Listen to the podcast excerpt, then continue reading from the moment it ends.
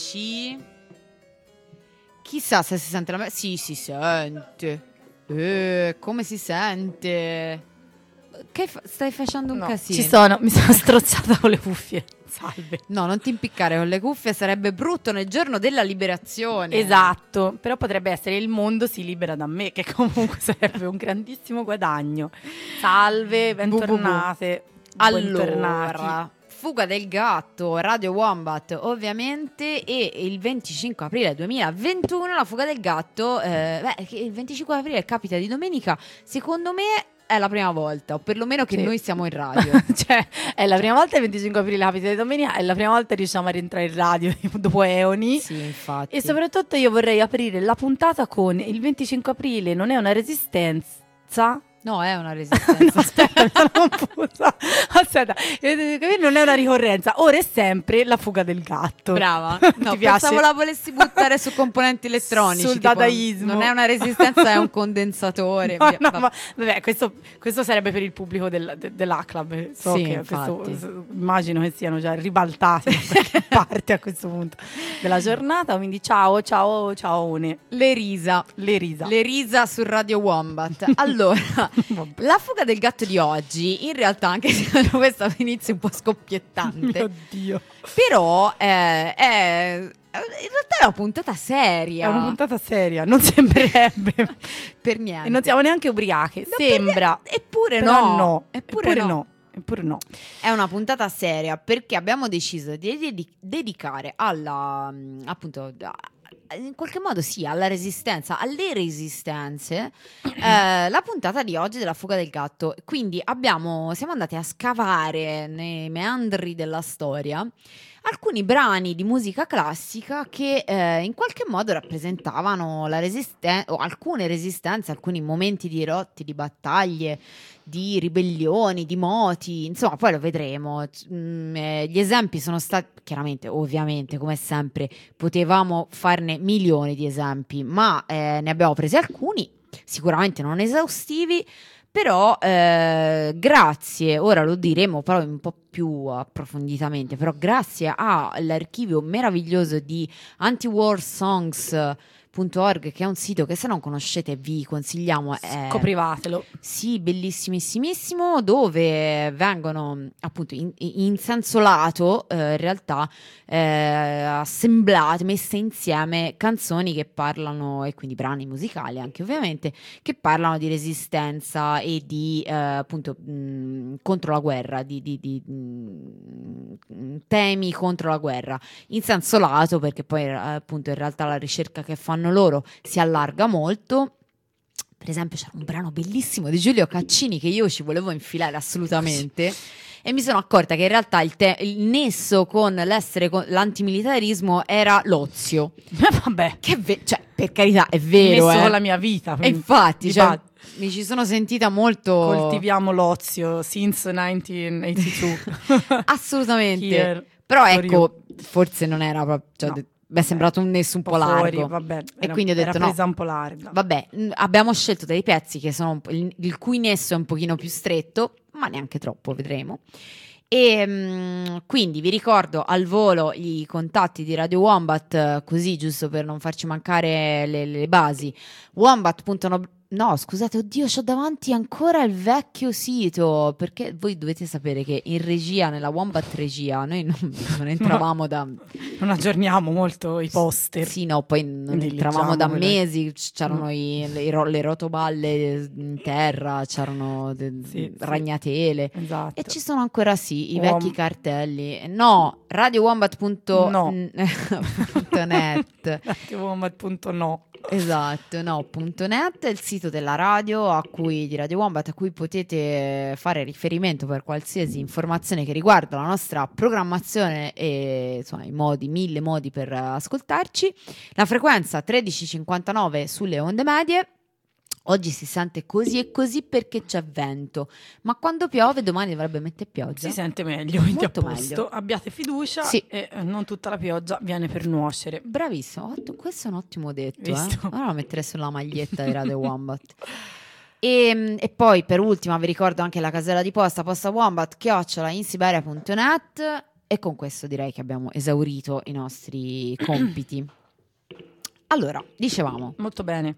Molto bene. Dicevamo, partivamo dalla, da Anti-War Songs, eh, sito molto interessante dove si trovano un archivio vero e proprio di eh, brani musicali rega- legati all'antimilitarismo mh, e, e appunto alle, battaglie contro la guerra, ma eh, in senso lato raccolgono anche brani che riguardano le varie resistenze, vari tipi di ribellione. Sì, anche tratte proprio da episodi, come vedremo, da episodi specifici, da storie specifiche della, insomma, delle, delle lotte e delle rivoluzioni.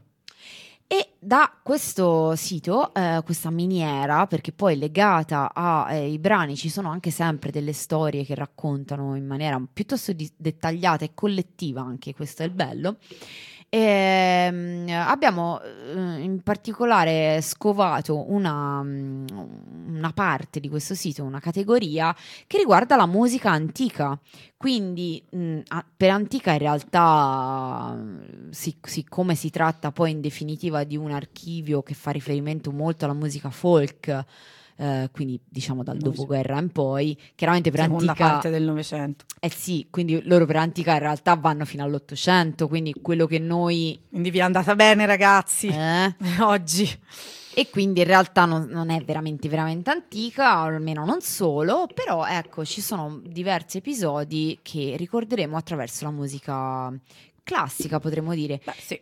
E anche qui musica classica che si intreccia con la musica popolare, perché poi alla fine mh, penso che insomma su questo la fuga del gatto un po' già abbia battuto.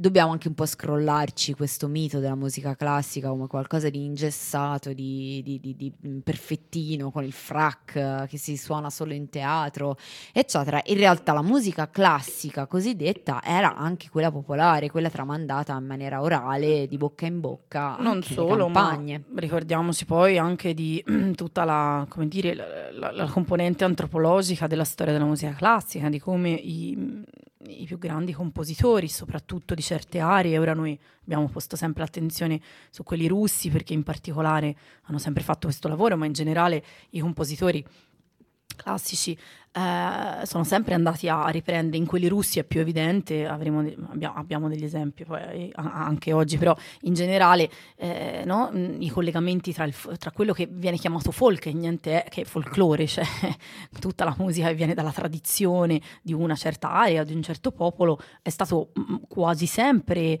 ha avuto una- un passaggio mo- molto diretto poi, molto eh, subito nella musica classica grazie a compositori che hanno proprio attinto direttamente a volte proprio a melodie esplicitamente riprese, riportate o comunque ci hanno lavorato sopra ma che venivano dalle, dalle loro, dai loro luoghi d'origine o dai luoghi che avevano studiato. Quindi bah, mm, il collegamento tra, tra il folk e la musica classica quello che si chiama folk quindi il folklore, l'antropologia musicale folkloristica e la musica classica sono strettamente legate da sempre ne fanno parte, cioè, è, loro- è la- la loro tessitura, quindi è l'idea ovviamente che abbiamo, no? che la musica sia eh, come, come la vediamo di, di diventare, ma in realtà ovviamente ha un'origine come tutto, come nell'arte visive, come in tutte le altre discipline.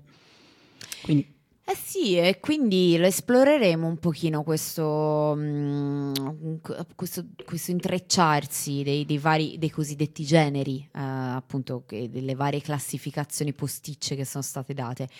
Partiamo, direi, a mm, chiaramente altra, mm, come dire, eh, nota iniziale da fare. Gran parte eh, di- di- dei brani che abbiamo in scaletta oggi sono anonimi, sono proprio per quello che dicevamo prima, sono tramandati nella tradizione mh, cosiddetta popolare, folcloristica, per cui eh, non si sa eh, alla fine della fiera chi li avesse composti la prima volta, forse non è neanche veramente così interessante saperlo. E eh, quindi non vi stupite se gran parte della, della scaletta di oggi, stranamente rispetto ai nostri standard, è, è di autore ignoto. Iniziamo da, per l'appunto, un anonimo, esattamente, con il lamento di Marinetta per la morte di Masaniello, suo marito.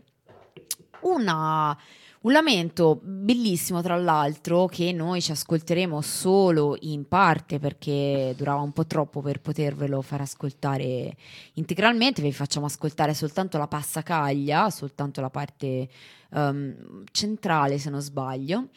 e eh, un, un brano composto nel 1647, almeno più o meno si, si, si fa risalire a quell'anno, ed è una cantata in stile per, per grossa parte recitativa eh, che viene attribuita a eh, Francesco Melosio, eh, che, che, compositore eh, nato a Città della Pieve a Perugia nel 1609 che era un poeta e magistrato italiano, ma, ehm, ma in realtà questa, questa, come spesso succedeva e come vedremo anche nel resto della, della nostra scaletta più o meno era prassi, eh, questa cantata in realtà eh, lui la, la trasse da, da, altre cantate, da altre opere e uh, forse attinse più che altro a questa opera um, di Francesco Provenzale del, um, intorno sempre a quegli anni e che potrebbe forse poi alla fine della fiera essere davvero stato il, l'autore di questa musica. Quindi una musica originale probabilmente derivante da Provenzale poi rivisitata da questo Francesco Melosio. Mm, questa attribuzione in realtà, questa ricostruzione storica è abbastanza eh, incerta ancora adesso e quindi generalmente si attribuisce a un anonimo oh, questa, questa cantata perché non si è sicuri assolutamente di cosa si sta dicendo. E a questo punto in realtà è d'obbligo, ehm, come nel resto di questa scaletta faremo peraltro, come dire, contestualizzare un pochino la, i fatti che danno vita poi a questa, a questa cantata, che vedremo una cantata popolare, diffusa e, e, e tramandata tra le persone negli anni. Ehm, gli anni erano appunto eh, tra in realtà eh, andiamo in una vasta porzione perché si parla si, si, parte nel 1503 per arrivare fino al 1707 il periodo in cui Napoli eh, divenuta provincia spagnola viene governata da viceré che si avvicendano ehm, impongono tasse su richiesta mh, di denaro dalla Spagna, che è fondamentalmente mh, altro modo per chiamare colonia. E i nobili, eh, lu- a loro volta, i nobili, eh, chiaro, lucravano su tutta questa catena e, e lucravano co- attraverso il metodo delle gabelle. Um, il ceto medio aspirava ad avere gli stessi diritti dei nobili. Per poi lucrare a sua volta. Esatto, come spesso succedeva. Ognuno voleva il suo posto al sole. E, e il, il, popolo, poraccio, ridotto ovviamente in povertà, mh, definito mangiafoglie, è giusto le foglie. Esatto. Viveva la giornata e quindi vi potete un po' immaginare la situazione. I moti insurrezionali di cui stiamo parlando iniziarono domenica 7 luglio del 1647, quando Masaniello e eh, suo cugino Maso, nei pressi di Sant'Eligio, inscenarono una ribellione contro le sempre più pressanti gabelle sulla frutta in particolare. Come sempre succedeva, insomma, era un po' un esempio, un casus belli. Al grido di Viva il re, abbasso il malgoverno, eh, qui non ci dobbiamo... Ancora, no, non ci dobbiamo stupire perché no, comunque eh. ancora loro individuavano ovviamente una separazione tra appunto il re, quindi si parla di Borboni ovviamente, immagino, e, e, e invece i, i viceré, cioè quelli che in realtà governavano. Sì, il re era sempre stato visto storicamente nei secoli come l'aristocrazia, era un po' vista come la, l'amica, l'alleata de, de, de, de, Invece si individuava nel, come lo sceriffo di Nottingham. No? esatto, è vero. È vero, e quindi mh, appunto il grido era quello di viva il re, abbasso lo mal governo e mh, aiutato dal fratello Giovanni eh, distrussero molti posti dove si pagavano le ingiuste gabelle e eh, oltretutto fu distrutta la casa dell'infame gabelliere Girolamo Letizia nei pressi di Portanova. Um, gabelliere che tra l'altro eh, se non sbaglio fu proprio quello che arrestò aveva colpevole di aver arrestato la moglie di Masaniello. Poi vedremo mm. Eh, nel particolare i fatti la, mh, mm, que- questi sono un po' i moti, come iniziano i moti, come iniziano quasi, quasi tutti i moti, poi alla fine insomma non è Con che... un viva il re abbasso le tasse. Esatto, esatto. Poi, poi, come vanno a finire spesso sono uguali anche quelle. Esatto, perché ormai finiscono così. È un po' così. Però eh, quello che cambia è che questa figura di Masaniello acquista un, come dire, un, un successo, un peso mm. sì, molto, molto centrale aumenta la popolarità di Masaniello col passare delle ore, perché qui stiamo parlando di giorni, eh? non è che questa, questi eh, no. moti sono durati anni, si sta parlando veramente di boh, una settimana. Sia lui che la moglie vengono invitati frequentemente a corte e, e, con il, il viceré iniziano una serie di trattative segrete. Alla fine Masaniello ottiene l'abolizione delle gabelle e una rappresentanza per il popolo uguale a quella dei nobili. Siamo nel 1647, mh, mm, se vi sembra di, di intravedere delle, delle, similitudini con la rivoluzione francese, non, non, non sbagliate. Non vi spaventate. Non sbagliate, sì.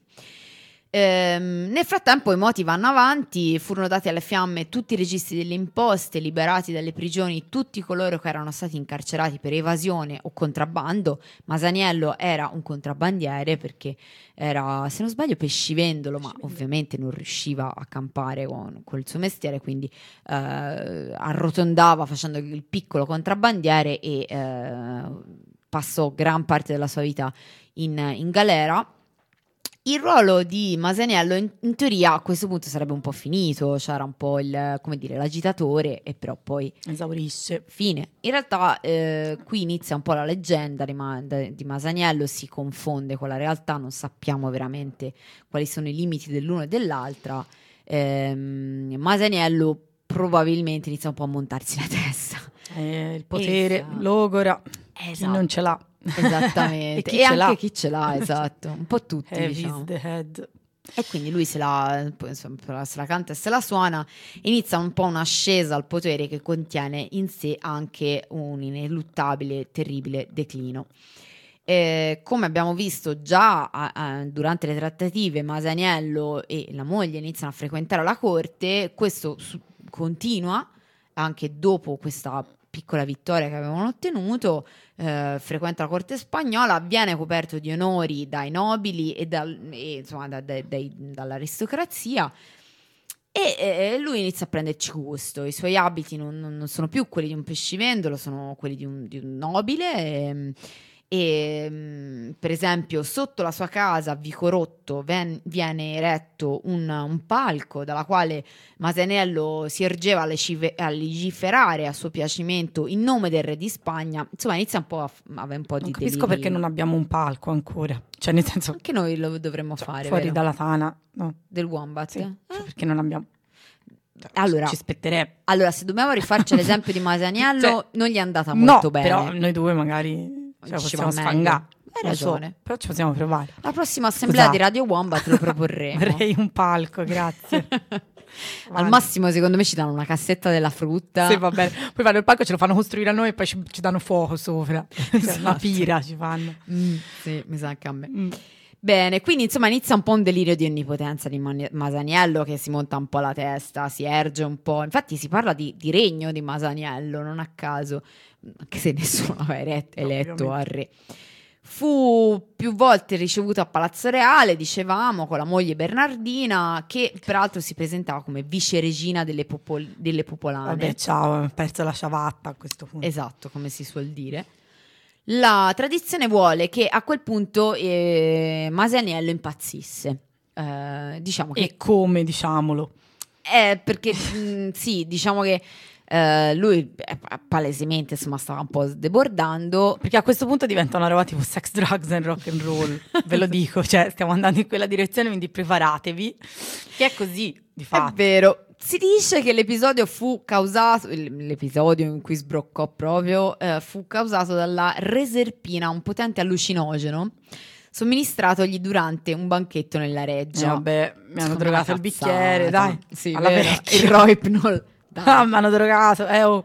Sì, sono una cazzata. Mi Vabbè, droga. comunque eh, lui sbrocca palesemente e il, um, probabilmente in realtà banalmente appunto sì, si trattava un po' di questa ascesa al potere tutto insieme che probabilmente gli ha dato un po' alla testa e um, al culmine de- de- del potere appunto questi segni di squilibrio, chiamiamoli così, che manifestò furono numerosi dal lancio di coltello tra la folla interminabili galoppate, vabbè questo ci poteva pure stare, tuffi notturni nel mare e l'insistere questo più che altro vi sottolineerei, nel progetto strampalato di trasformare Piazza del Mercato in un porto e ricostruirvi un ponte per collegare Napoli alla Spagna. Questi ponti, eh? Non so se ricordano qualcuno che voleva legare molto bene, avanti. Le grandi opere. eh, sempre lì siamo. Sempre lì. La popolazione iniziò a rendersi conto che insomma, forse non aveva puntato sul cavallo giusto, eh, aveva un po' sbroccato e, e, e poi non gli tornava che eh, un popolano pretendesse simile obbedienza e rispetto, perché un conto è il re e l'aristocratico che come si sa sono eletti da Dio. E quindi se mi, insomma, se mi schiacciano ci può stare, però se mi ragione. schiaccia un altro uguale a me, insomma, insomma proprio, effettivamente eh. se ci pensate il discorso torna. Eh sì.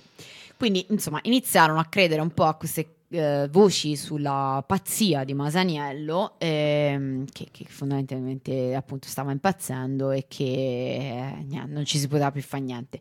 Quindi le, le, sue sorti iniziano ad avere proprio un, de- un declino e un tracollo. Il 16 luglio, la ricorrenza della Madonna del Carmine affacciato da una finestra di casa sua, ricordiamo siamo circa dieci giorni dopo. Sì, non è che eh. ci è voluto molto, insomma. Sì. Affacciato da una finestra di casa sua, Masaniello cir- c- c- cercò di, di, di, difendersi dalle accuse di pazzia e tradimento che provenivano dalla strada, ma mh, senza grossi risultati.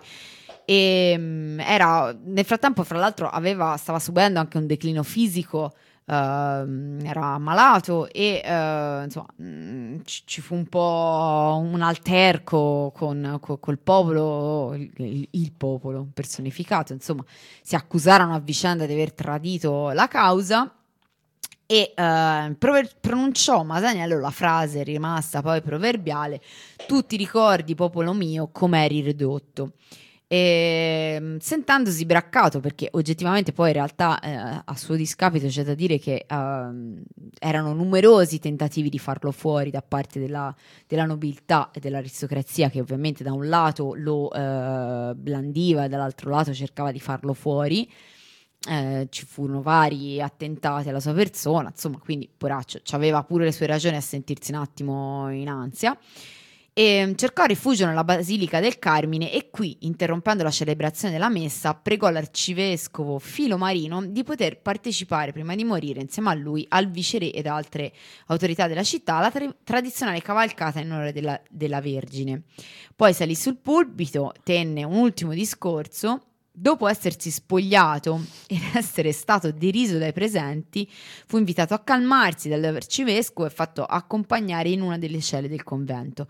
Qui venne raggiunto da alcuni capitani eh, corrotti de- de- dagli spagnoli e mh, mm, sentita la voce amica di, di, di uno di loro che, che, che conosceva, eh, Masaniello aprì la porta della cella e fu freddato con una serie di archibugiate.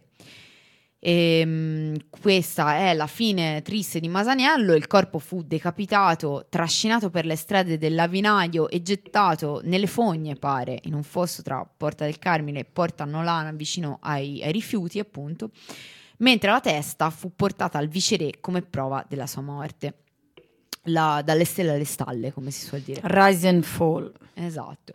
La moglie in tutto questo, perché quello che stiamo per farvi ascoltare invece è il lamento della moglie di Masaniello, la moglie Bernardina, rimasta sola, ehm, non aveva ovviamente più niente di cui vivere, per mangiare si diede a, alla prostituzione e eh, si mise a prostituirsi in un vicolo del borgo di Sant'Antonio Abate e qui peraltro verrà più volte picchiata e derubata dai soldati spagnoli che erano peraltro anche i suoi clienti. Morirà di peste nel 1656. E insomma, buon 25 aprile a tutti.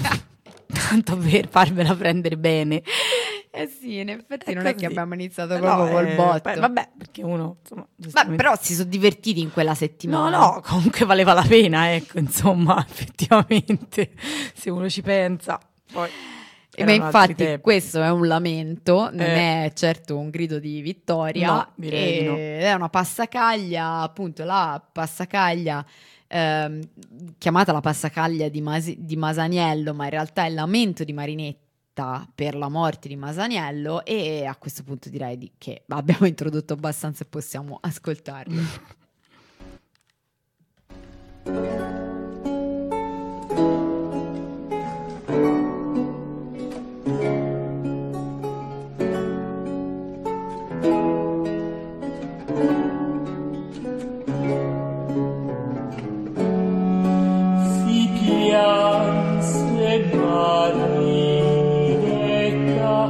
il mio morto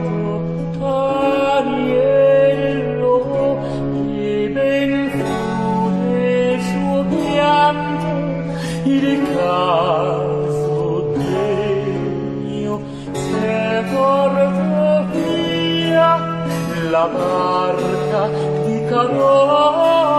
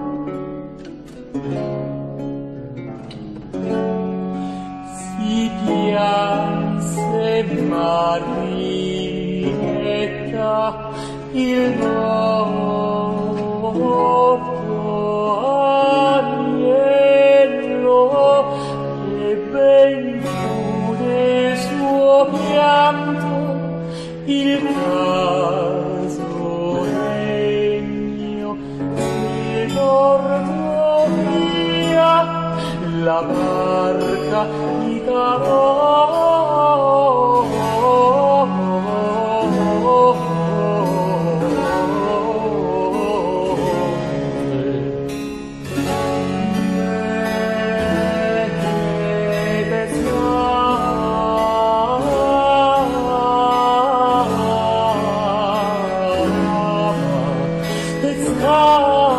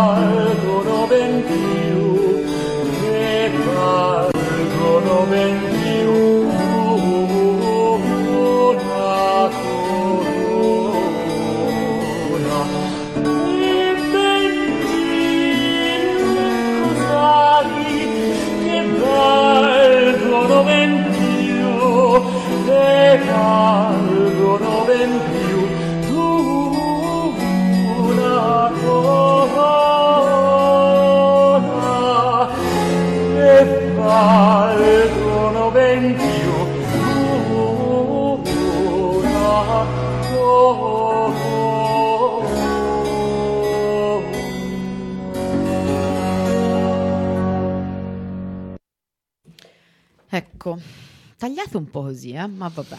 Alla vecchia, e vabbè. E vabbè. Allora, cambiamo completamente Uh. mm, momento storico perché... ehm, Anche lasitudine, direi. Anche latitudine. Abbastanza... Sì, sì, sì, ma... eh, Mettetevi il giacchetto, perché da. Napoli... Esatto, perché qua andremo su e giù, eh, nella storia e nella geografia, in questa scaletta. Qui, mm, ah, mm, così, usiamo Bela Bartok, giusto per... Il vecchio Bela. Perché anche lui, chiaramente, l'abbiamo già detto in altre puntate dedicate a lui, eh, era un grande raccoglitore di musica mm, folclorica, chiamiamola così, eh, tradizionale delle, delle sue zone, in realtà. E ehm, anche questo brano che vi stiamo per far ascoltare è uno, uno di questi. L'esule a Buidosh. Mi sono, mi sono documentato su come si legge questa parola. Complimenti, impronunciabile. perché io-. Io non avrei saputo fare di meglio. Sì, non lo so se poi è vero, eh, magari mi hanno preso per il culo, non si chiama così. Però vabbè, secondo me si legge circa Buidosh. Comunque è eh, l'esule, ehm, tratto dai canti popolari ungheresi, eh, una raccolta di, appunto di componimenti editi a Vienna da Bela Bartok, Bartok per l'appunto nel 1932 una, come dicevamo, una canzone popolare ungherese raccolta sul campo e poi arrangiata da Bartok. Lo vedremo, mh, cosa tipica in realtà. Chiaramente anche qui dobbiamo un po' scrollarci di dosso il romanticismo che queste canzoni popolari venissero poi raccattate e fossero proprio così. No, venivano quasi sempre riarrangiate e anche rese probabilmente più ascoltabili, più digeribili. Eh, così fece anche Bela Bartok probabilmente, ma che ce frega a noi, bello lo stesso. Viene appunto ri- ri- raccolta sul campo, ma questo, mm, questa canzone eh, risale al XVI o XVII secolo a, a cavallo e risale al periodo de- della dominazione turco-ottomana instauratasi dopo la battaglia di Moak nel eh, 1526. Non siamo così lontani da dove eravamo, almeno dal No, periodo storico. no, infatti. Ma insomma, mm, un po' sì. La, la battaglia di Moak fu un importante scontro terrestre eh, combattuto il 29 agosto del 1526 tra l'esercito ungherese, comandato da re Luigi II d'Ungheria e Boemia, che fra l'altro mh, cadde in combattimento durante questa battaglia, e quello ottomano, comandato dal sultano Solimano I. L'esercito ungherese fu, fu- fu una, una tragedia, eh, l'Ungheria perse male proprio. L'esercito ungherese perse circa 16.000 uomini, di cui circa 1.000 nobili, e quindi fatevi voi i conti di quanti invece non erano nobili e le proporzioni. Eh, tra l'altro tra i nobili c'era eh, il re, come dicevamo, e anche l'arcivescovo Tomori, il cui corpo non fu mai ritrovato. Eh, almeno 2000 prigionieri ungheresi eh, in più furono uccisi dai turchi. Complessivamente, tra morti e feriti, le perdite ungheresi sono stimate in circa 23.000 uomini e, quelle turche a circa 1.500 uomini. Ehm, la vittoria di Moak portò all'impero ottomano il controllo sull'Ungheria meridionale come base per gli attacchi verso l'Europa centro-orientale. Era evidentemente un, un momento decisivo, un luogo come dire, fondamentale. Caldo. Eh sì. La Transilvania nel 1541 diventò uno stato vassallo turco. E da qui Vlad, l'impalatore. Esatto. Vedi, vedi Bram Stoker da dove aveva preso. Esattamente, non erano proprio lui, momenti così. Combatteva mm, i turchi. E, e l'Ungheria, spartita tra ottomani e Asburgo, di fatto cessò di esistere come entità statale eh, fino al 1867, quindi praticamente due faccia. secoli di dominazione, pur rimanendo nominalmente in vita il regno d'Ungheria, eh, ma in realtà appunto era fon- una formalità di fatto. Riguadagnerà la piena indipendenza soltanto nel 1918. E eh, questo canto che ascolteremo Bella, raccolto da Bella Bartok, che poi in qualche modo ehm, riarrangiato, parla appunto di un esule eh, che, che- che appunto fugge da, da- da questa situazione e ehm, vi leggiamo il, il piccolo testo. Ormai è giunto il tempo che io mi nasconda, che io mi sposti per tante ragioni. La strada ha i lati verdi, ma nel mezzo è triste e io mi incammino con la tristezza. Sopra le mie teste una grande nuvola, ma non piove da lì. I miei occhi sono due grandi nuvole, è da lì che piove. Addio cari amici e conoscenti che mi avete fatto del bene, il Signore vi ricompenserà. Vabbè, mm, ottimismo finale. E, E anche qui si è, si è Sì, speso poco e siamo stati bene. Sì, anche Insomma. qui della grossa gioia e felicità. E beh, è andata così. Eh, oggi è andata No, d'altra parte, ragazzi, cioè, non è Eh. che si è vinto eh, nella storia, si è quasi mai vinto. Quindi, mm, C'era, se tante volte qualcuno se ne fosse dimenticato, noi siamo qui per ricordarvelo. esatto. No, perché poi se no si diverte No. troppo tante volte. No, no, no, no. No, magari avevate fatto il pranzo, il fazzoletto rosso. eravate No, tutti cioè se noi dobbiamo patire, dove fate anche voi. Eh. Cioè non è che adesso Eh, è infatti. su. Eh, infatti. Quindi a questo punto ci ascoltiamo questo brano allegro e gioviale di Bella Bartok. Che comunque in generale era un cuor contento, Era anche cuor lui, contento, come sì. tutti i russi. E non si distingue questo brano, sì, sì.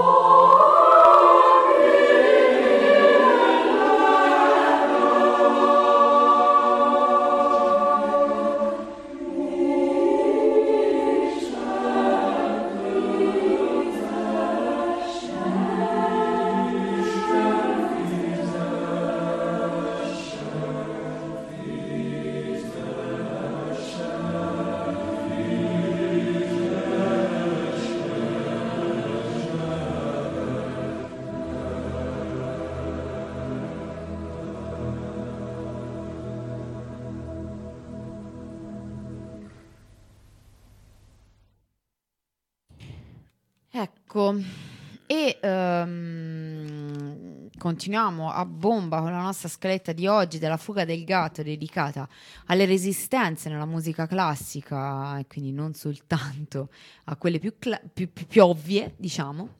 Arriviamo a, ehm, a altre lande bizzarre. Qui siamo in Svezia. Beh, bizzarre per noi, insomma. Sì, a noi ci sembrano bizzarre. Allora, qui eh, siamo nel regno dell'impronunciabile, cioè non- qui non c'è pronuncia che tenga, quindi io non, non- non tento neanche. No, no, no, no. L'unica cosa che Mani tento avanti è e- Lars Vivalius, che è l'autore, il resto no, davvero non, ve lo guardate sul sito, Vabbè, ra- vai, vai, che vai così. radiowombat.net, Vai libera. No, perché davvero è impronunciabile. Siamo nel 1642. Ehm, Lars Vivalius, un poeta, ora lo vedremo, tutte le poesie sue sono fatte per essere cantate su una qualche area conosciuta.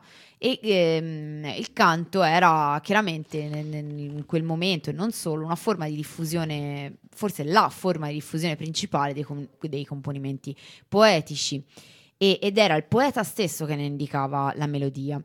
Eh, Lars Svensson, noto come appunto dicevamo Lars Vivalius, nacque presso Orebro, mm, vabbè, fate, fate la tara a tutte queste pronunce, nel 1605 e morì nel 1669 a Stoccolma. Vivalius è la latinizzazione in realtà molto comune e tipica in Svezia per i cognomi della località di Vivalia, per l'appunto, dove era nato. Da uomo del suo secolo, qual era, ebbe una vita da avventuriero e in mezzo alle sue avventure ebbe modo di diventare il più grande poeta svedese dell'epoca. Una grandezza nata per lo più in prigione, peraltro, eh, costantemente senza un soldo, Lars Vivalius aveva infatti pensato di eh, risolvere la questione in un modo piuttosto classico per un avventuriero, ovvero quello di sposare una donna ricca. Capito? C'era Il chi- rischio che noi non corriamo. non corriamo. Che- No, sì, però lui ci ha provato, evidentemente che- in tanti ci provavano, ma non gli è andata bene. Perché che fece lui, che era un genio? Eh, s- riuscì a sedurre la figlia di una nobilissima famiglia svedese, fingendosi il barone di. Lentistierna, quella roba lì, che significa stella d'oro, quindi proprio, no? E vale a dire, eh, appunto, un appartenente a una delle più nobili e antiche casate svedesi Grande. chiaramente mirava soltanto a impossessarsi della dote della ragazza. Sì, però pure questi, quando questo gli suona il campanello, gli dice sono il conte della Stella d'Oro, no? Ora a parte tutto, vabbè che siete svedesi, siete ragazzi un po' così. Oh, guarda! Però dico, eh, No, no. no, ne- e infatti però l'hanno sgamato. Ah, comunque. no, ma eh, perché Eh dai. sì, no, l'hanno sgamato e mm, insomma, più che altro né la famiglia della ragazza né lei, ma soprattutto neanche il vero barone Gillenstierna, perché comunque esisteva, non è Eh, che capito lui. Non, non l'ha preso L'originale. bene. Non, non- non- non furono molto No. contenti di questo scherzo e il poeta fu arrestato, frustato e incarcerato immediatamente. E tutta la nostra simpatia comunque va a lui. Totale. Mi, mi pare palese se la meritasse alla fine, no? Un grandioso, ci ha provato. Evase, aspetta perché c'è ancora dell'altra simpatia Chiaro. ulteriore, perché evase pure per poi lo ri- riacciuffarono. Fu finito di nuovo in carcere e questa volta purtroppo a lungo a Norimberga. Che non butta Germania. benissimo, mm, Eh. storicamente poi Sì, sì, un... parlando. Sì. E vi rimase lunghi anni, come dicevamo, e passò il tempo scrivendo le poesie più belle della letteratura svedese del Seicento. La più celebre poesia di Lars Vivalius, scritta in galera a Norimberga nel 1642, è questo che ascolterete adesso, Lamento per questa secca e fredda primavera. Lars Vivalius riaffermò eh, in qualche modo la sua umanità, questo ci, ci scrivono, dicono eh, appunto su questo sito bellissimo Anti-War Songs, dedicandosi alla natura e a una delle sue più vivide descrizioni che si ricordino, la fredda e secca primavera che rende breve l'estate, la quale da quelle parti peraltro lunga non è, e l'attesa della pioggerella calda, la pietà implorata al sole, tutti gli uccelli del cielo chiamati a raccolta col loro nome, è un autentico inno alla gioia e alla giovinezza.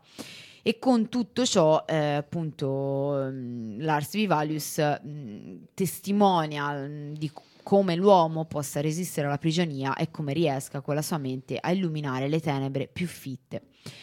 Si potrebbe mh, dire naturalmente che questo, cioè che il contenuto metaforico di questa poesia è abbastanza ovvio e che il poeta incarcerato non, non fa niente per nasconderlo.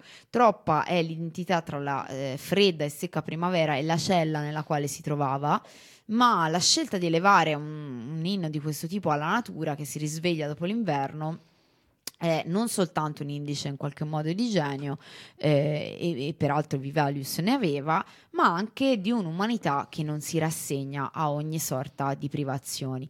E qui finalmente, insomma, cerchiamo di dare, come dire, un, po' di speranza. uno spiraglio, ecco, a, a tutti. Ora lasciate fare che era finito in galera perché si voleva sposare una ricca, quindi se Ma ci- dettagli. Però, però, siccome fuoco a tutte le galere e comunque in generale ci aveva provato, quindi rispetto, noi non siamo Eh certo. no, cioè, marxisti, leninisti, Ma quindi non ci certo che- interessa se l'ha fatto per i soldi, comunque ci ha provato e rispetto. Vivalius libero, Sempre tutte ca- tutti. e bru- Vivalius libero, fuoco alle carceri e vai così. E quindi a questo punto ci ascoltiamo questo impronunciabile componimento scritto in carcere nel eh, 1642.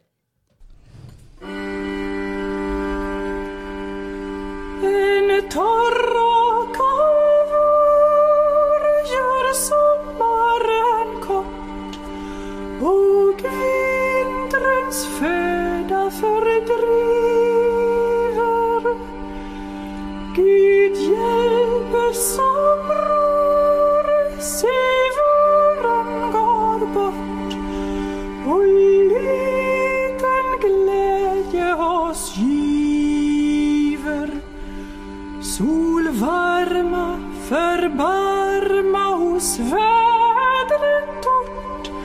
Ny kölden sommaren river. Gott maj är en giv, lät dugga tätt ner. Lät varm dag örterna fukta och storkan bortdriv, lät frostet dig ner. De späda blomstren tog Var nådig, var rådig för dem jag ber som Herren tjäna och fråga Giv glädje och tröst, lät lärkan ej dö, lät leva sommarens svar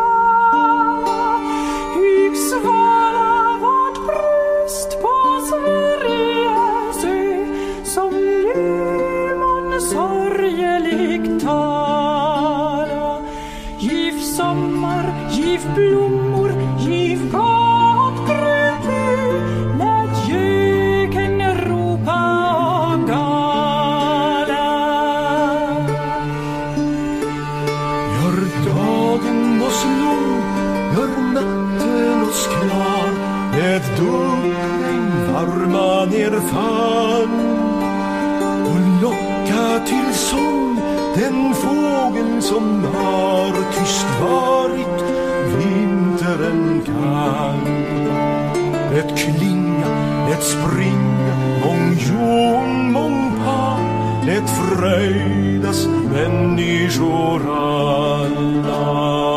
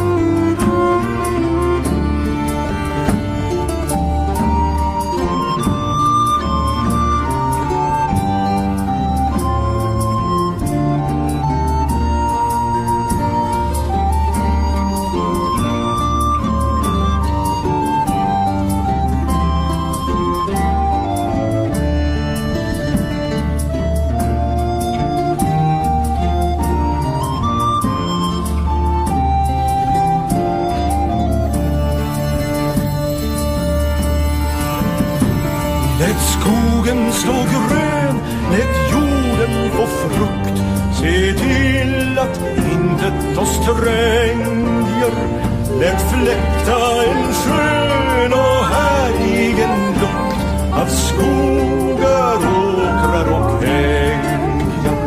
Lät kransas, lät dansas med fröjd och tukt, lät bäddas, brotas sängar.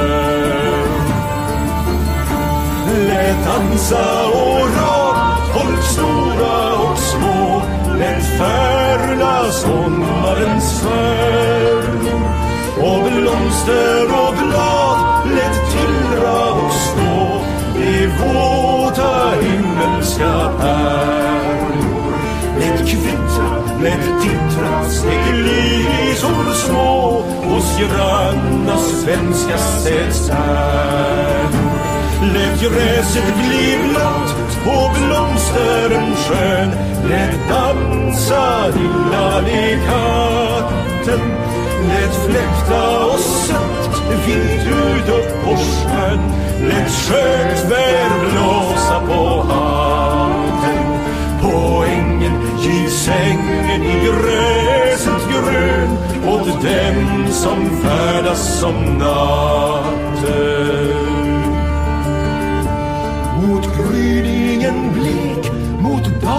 Ingen blid när natt och dag sig går skilja. Det höras månglek om sommarens tid, djur dansa, vela och gill. I strömmar ej glömmer mång lax, mång hid, mång fisk då hava sin vilja.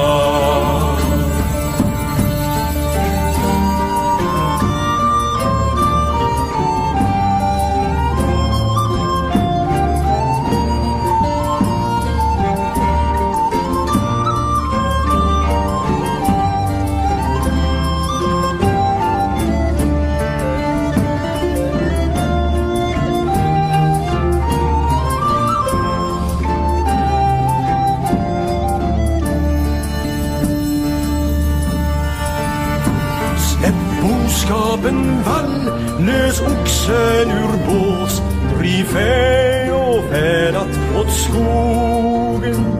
Het eugen voorstel in ondergoed snoes, het bonden geleid als wie ploegen. Hust, moest ik, jar, lust ik, het zijden voos, abokren, ik ook moegen. Ska Skasans fågelhet blomstrar sams äng Hjälp fylla vingarna blåa När bonden själv råder från riksman och säng Att vila lemmarna tråta Sill vreden, giv vreden om pil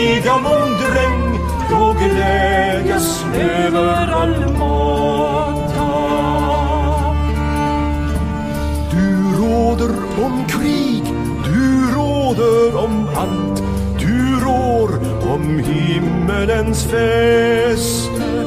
Ty vill jag och dig allt hava befallt, hjälp oss till fot och till häst. Gör frodigt, frimodigt vad nu är kallt, du väst allena vårt Mäster.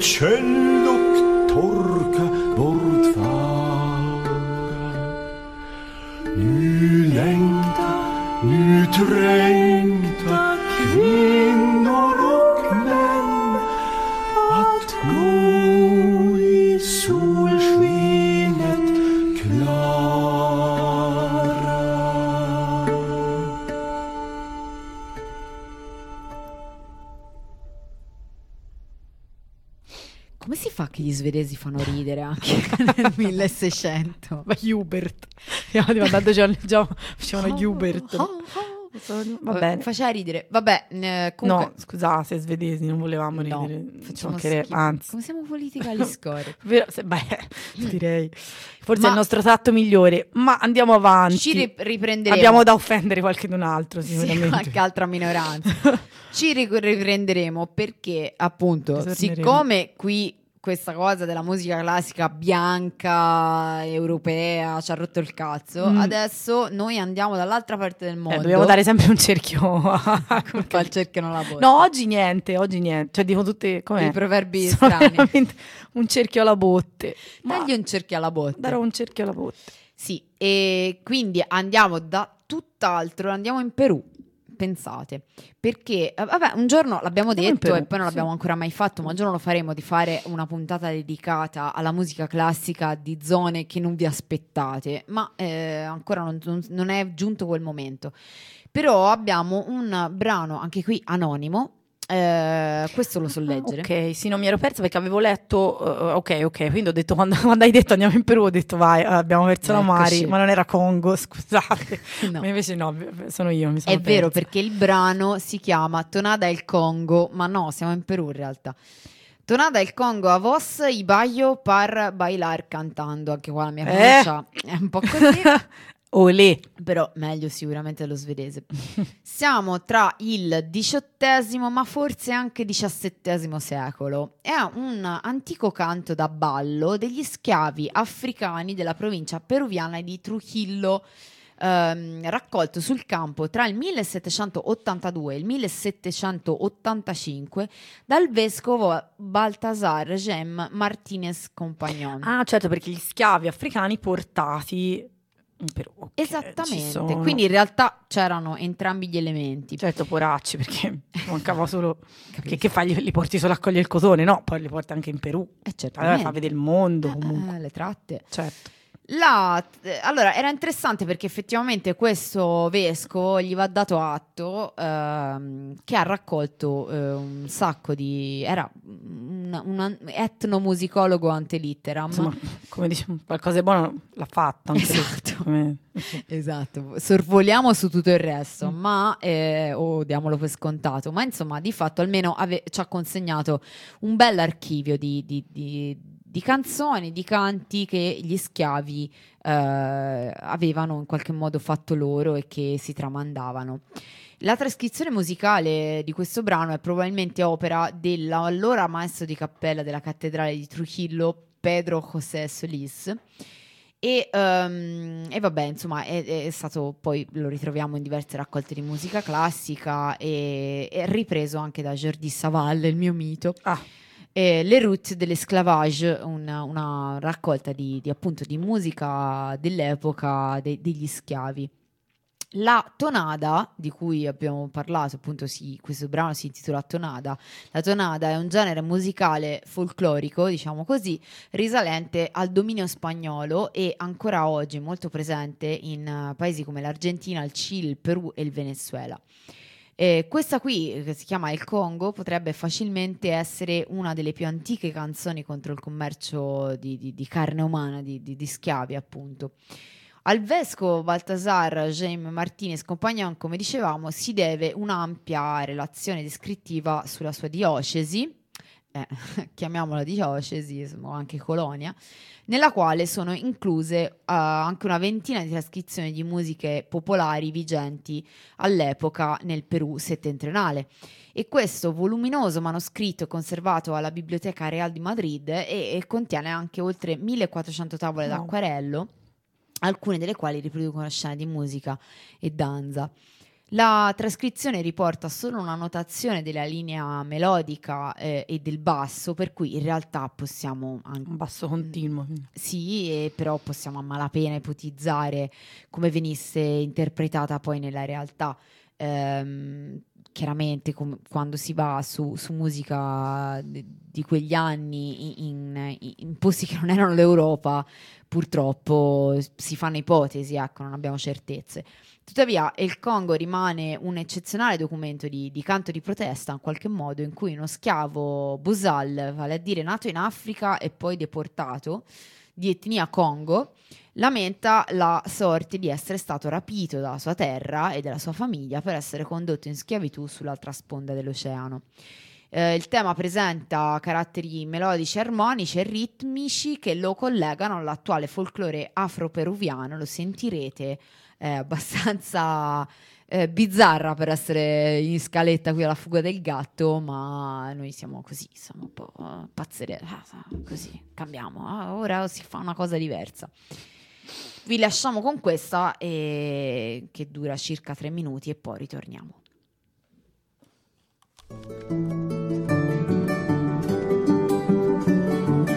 Allamarme llevan sin tener razón.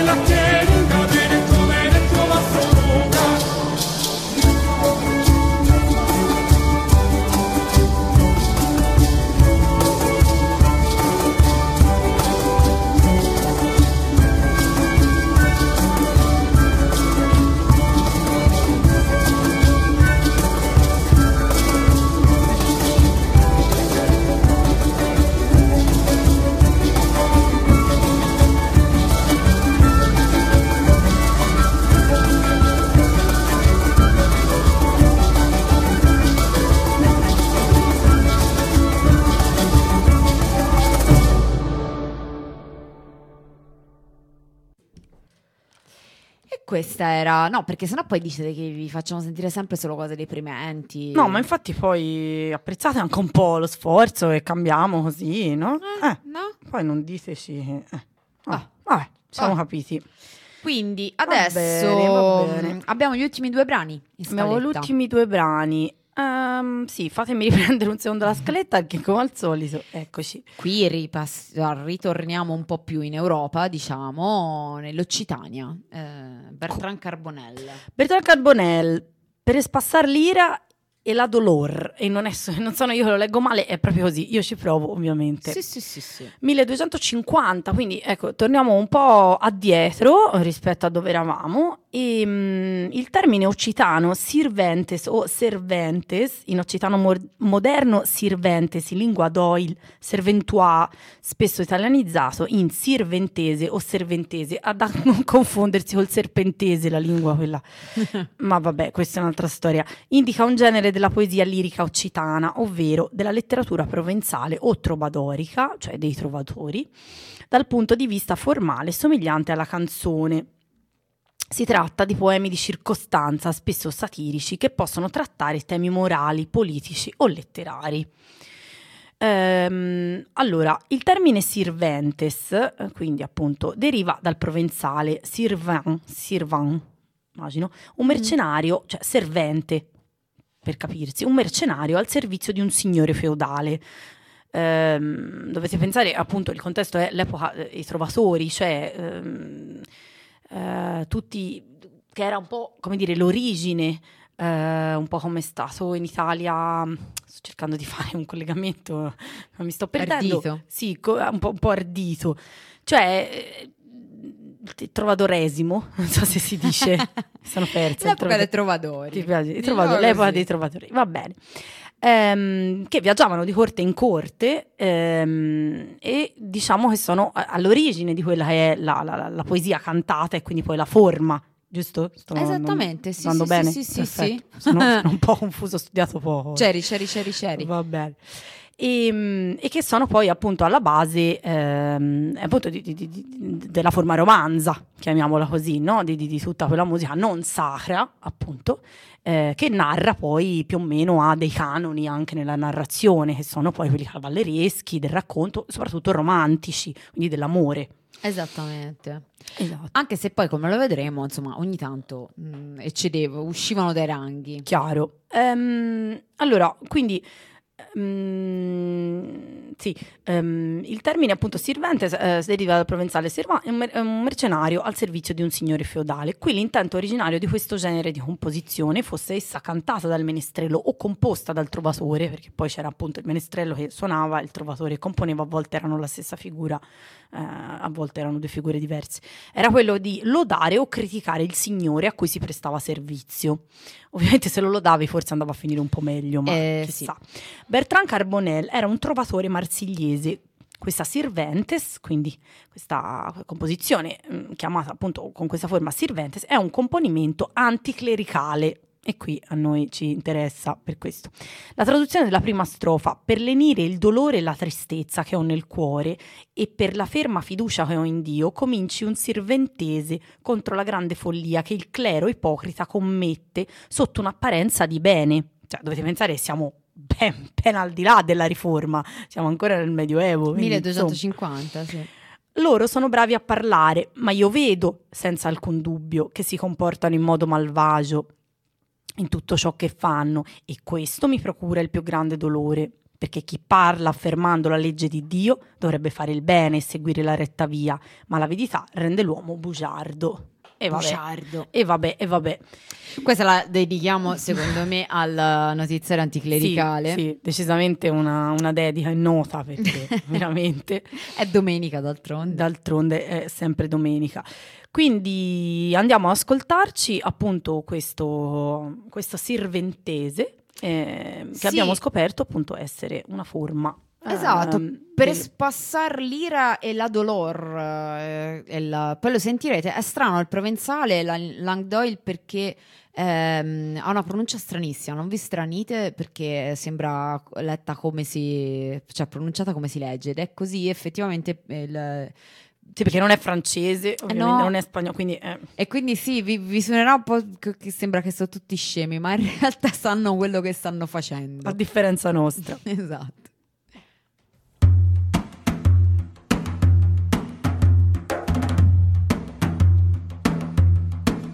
per espasar l'ira e la dolor cai de mon core per confisame cai buen en diu fas lo començament d'un sirventes contra la gran folur que fals clair que fan sus per semblança il dis un ben mai eu veces dubtança. Il fan tot mal d'un lleu ai dolor gran cárcel que va la ley de Dieu mostraie. De graben fa e seguir drescendier, mas cu beitats fai ome mesunger. La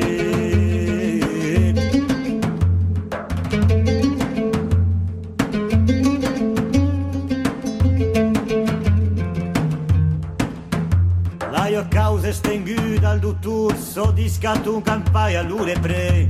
E chi mai vai mai vai de fagli me can fai in res che usome se svalu chi presica caian in dieu fianza e passan ben per la sua amistanza certa bendis ma sulle preste man codis perché fai nu faz malestar che un'estate non porta gusta lì ni fier ni fai fai de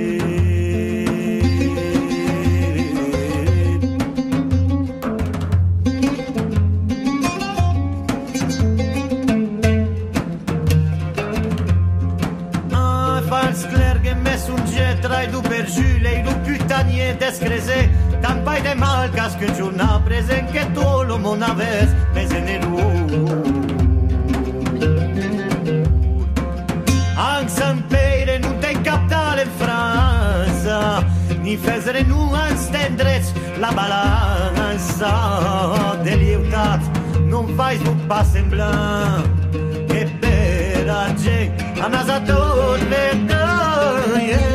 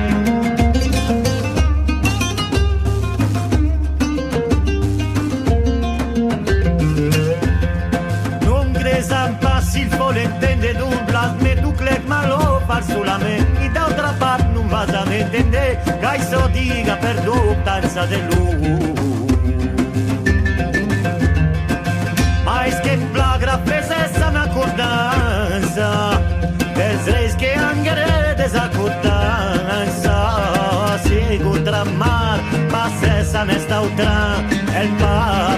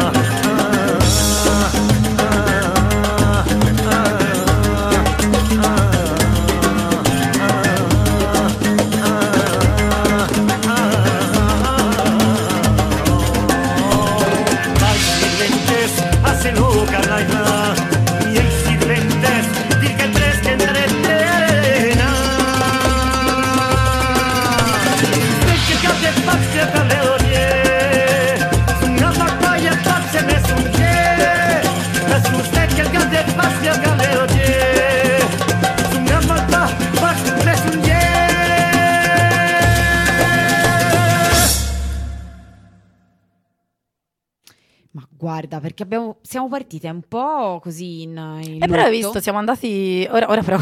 Sa che. Passiamo. Sì, sì, sì, sì. Avevate dell'entusiasmo? Ma No, basta. Scordatevelo.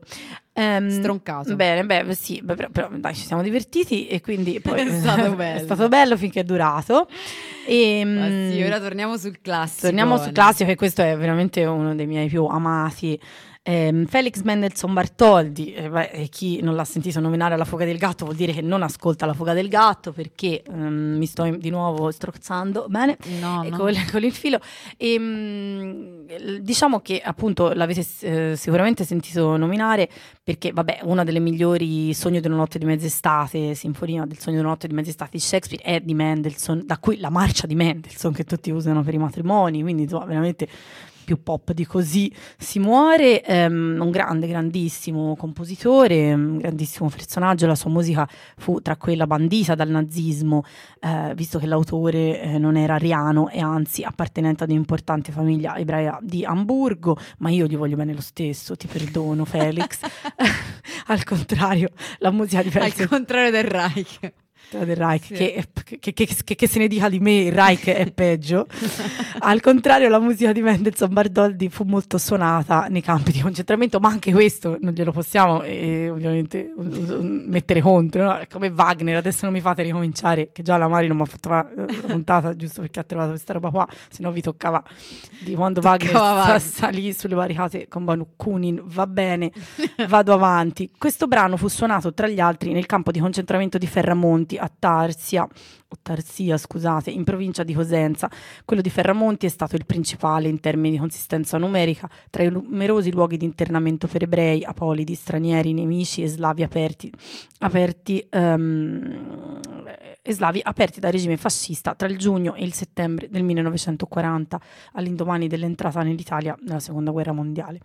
Fu liberato dagli inglesi già nel 1943, ma definitivamente chiuso solo alla fine del 1945. Quindi, insomma, ecco, ehm, questa di Mendelssohn Bartoldi eh, appunto è eh, la rappresentazione direi più chiara di come la musica seppur pervertita dai, dai nostri persecutori rimane eh, fondamentale, importante per il suo reale messaggio no? In- in- intrinseco e, e per la sua reale bellezza. E di nuovo perdonaci Wagner per quello che ti è stato fatto Ehm, terza e ultima parte dell'opera 78 ehm, B51 del 1844 Eh, me- io ci provo però ragazzi io il tedesco non lo so però per voi Vai. ci provo Oh, io ho provato lo Eh, svedese. esatto Felix Mendelssohn Bartholdy Mein Gott warum hast du mich verlassen Benissimo, bravissimo. non lo so Sì, lo Tanto io non lo so, esatto, quindi cioè, però grazie per me è ottimo. Molto bene. Bene così. Quindi con questo vi salutiamo, diciamo, con questo messaggio di, di, eh, come dire, resistenza e resilienza in qualche modo, anche se è una parola abusata, e sopravvivenza, perché insomma si parla di un, un- canto eh, sfuggito alle grinfie del nazismo e suonato dentro un campo di concentramento, quindi direi che forse, ah, seppur triste, è un qualcosa in realtà anche di estremamente bello. E con questo vi salutiamo, vi auguriamo ancora un buonissimo 25 aprile, eh, anche se in quest'anno un po' particolare, come del resto quello dell'anno prima. Beh, però direi che se non abbiamo dimostrato resistenza in quest'anno, non so quando veramente lo abbiamo fatto. Esatto, e ci eh, ritroveremo domenica prossima, circa sempre intorno alle 18.30 più o meno così, a seconda di quando riusciamo. Sempre ovviamente su Radio Wombat, ovviamente sempre con la fuga del gatto. Ciao ciao! Buon 25 aprile a tutte. Mein Gott,